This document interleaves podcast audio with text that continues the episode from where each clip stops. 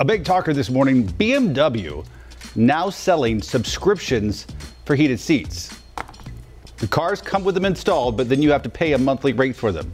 Coming up in just a few minutes, we'll tell you how much it's going to cost. But first, we want to know would you be willing to pay a subscription to use the heated seats that are already in your car? Let us I mean, know. Text you're paying for a P- 704 If you're paying for BMW, you're paying a nice little pretty penny for a car. It should come You would with think it. It would come with it. But Our minivan has heated seats. like, pay a subscription. it's already there. That- this is the but silliest you thing carry to a, me. a personal heater on you, so I do. I'm always cold, and I got a blanket down here. So I love my You were heated showing all the behind the scenes I know. stuff. I was about to say, so I also feel, so I have back problems, and I always also do it with my back sore, oh, like after the gym. All You'll the sit in your heated seat Yeah, so if it's hot yeah. outside, I have this heated seat on, so my back feels better. Oh. But then I'm blasting the AC to kind of mitigate that makes sense. that that so makes a hot. lot of sense. So we want to know what you think. but right. how's that forecast looking today? Um, kind of like the heated seats, hot. Uh, at least we don't have a lot of storms today, which I feel good. like will be a nice change from folks who have been dealing with a lot of storms the past few days. So this morning, let's take a live look here from Kannapolis, where things were uh, uh, definitely more active up here yesterday, up toward Kannapolis, the Concord area. Saw a lot of rain. You can see it's pretty calm there from uh, Atrium Health Ballpark out there this morning. No active rain to track here locally, but you will see a few little sprinkles still lingering uh, down toward Bennettsville, parts there of Darlington. So just out of our area, at that trough is still lingering nearby. Otherwise, it is warm, mid 70s. It's also muggy, right? You can see the muggy meter. Surely not pleased with how toasty it feels out there this morning. And we are going to be hot again this afternoon as highs reach about 90 degrees across the Charlotte area with those feels like temperatures in the mid 90s. Right now, a months long problem for former Eastland Mall market vendors is getting a sudden temporary solution. The Eastland Flea Market's new home for now, the heart of uptown Charlotte. It comes just days after vendors aired their concerns publicly at a Charlotte City Council meeting. Wake Up Charlotte's Richard Devane joins us now from the temporary site on 7th Street. And Richard, vendors have been losing money as they've waited for city leaders to find them a new site. Absolutely correct. Good morning to you, Sarah. Good Thursday morning. All basically those vendors who haven't had a place since February of this year because they were evicted from that last site or told that their lease was not continued from that site now have a home at least for the time being right here in Uptown. Seven months ago, when we made the decision in Eastland, we caused a problem that we signed up to help solve.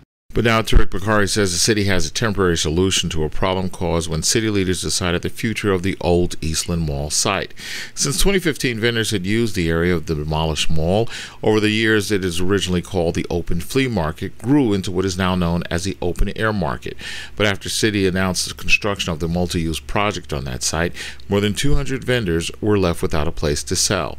They went to the council pleading for a new location. Here's a reminder of a pending promise. We are all here because we want to work. Bokhari and other Republicans running for office say they got a portion of land donated and worked with the Camino Center to help with alerting vendors. So at least for now, vendors will be able to use the space in Uptown near First Ward Park, a temporary fix, with the promise of a permanent solution. This Saturday, starting with the commitment that we will have a long term solution, but there will not, after this Saturday, be another weekend that the open air flea market is not operating in Charlotte.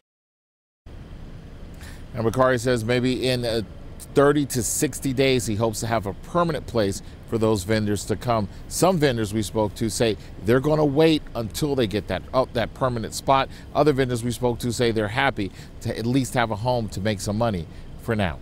We're right here in Uptown. Richard Vane for Wake Up Charlotte. Richard, thanks. Turning to more of today's top stories. In your morning rush, a man wanted on multiple arrests uh, warrant was taken away on a stretcher last night in Huntersville. Police say it comes after he barricaded himself inside his home. Police say the man is wanted for charges related to domestic violence and property crimes.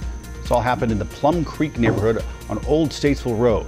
We don't know if the suspect's condition at this time. The U.S. is getting another COVID 19 vaccine choice. Yesterday, the FDA cleared the Novavax shot for adults.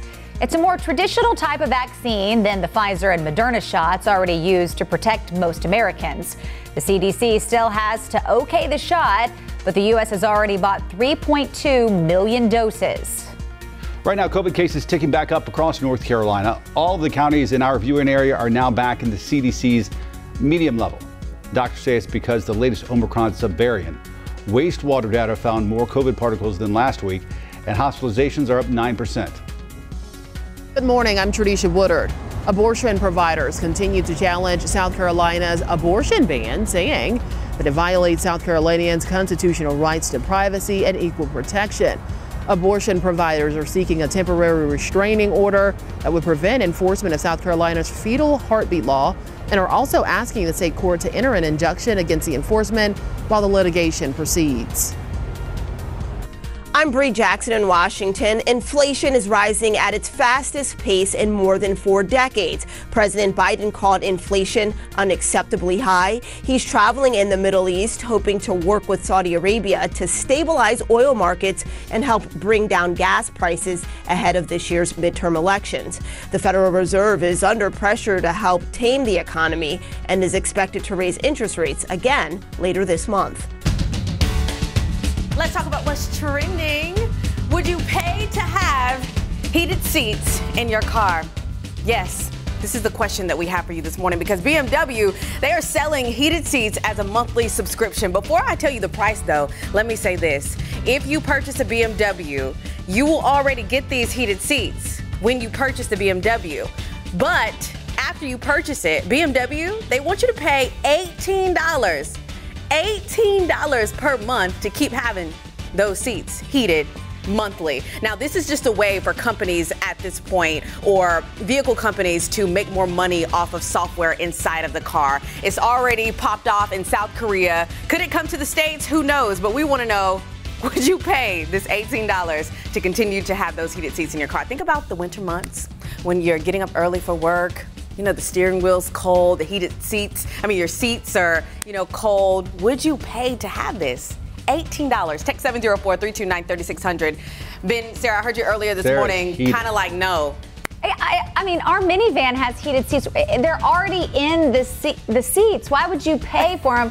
But then I, you know, as I'm thinking about this too, you, if you live somewhere like here, you might only use them only like two two months out of the year. Maybe.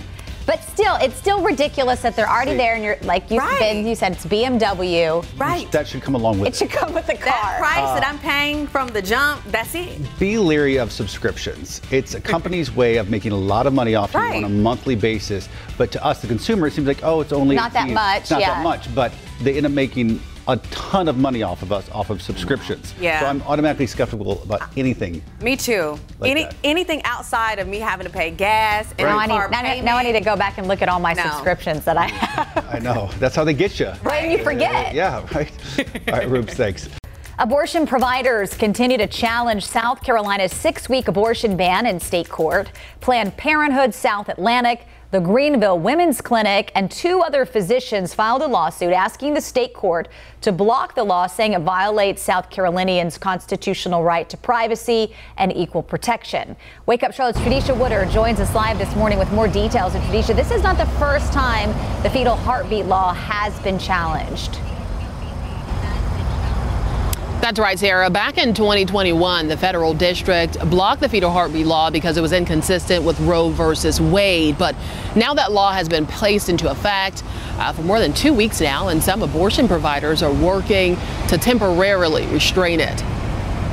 Abortion providers like Planned Parenthood South Atlantic and Greenville Women's Clinic filed a lawsuit asking the state court to block South Carolina's six week abortion ban. In the lawsuit filed, abortion providers say the law violates South Carolinians' constitutional rights to privacy and it provides inadequate protection for a patient's health. Providers in the lawsuit also say the law forces South Carolinians who need care past the earliest stages of pregnancy to travel out of state, seek abortion outside the healthcare system, or continue pregnancies against their will. Plaintiffs are seeking a temporary restraining order that would prevent enforcement of South Carolina's fetal heartbeat law immediately, and are also asking the state court to enter an injunction against the enforcement while the litigation proceeds.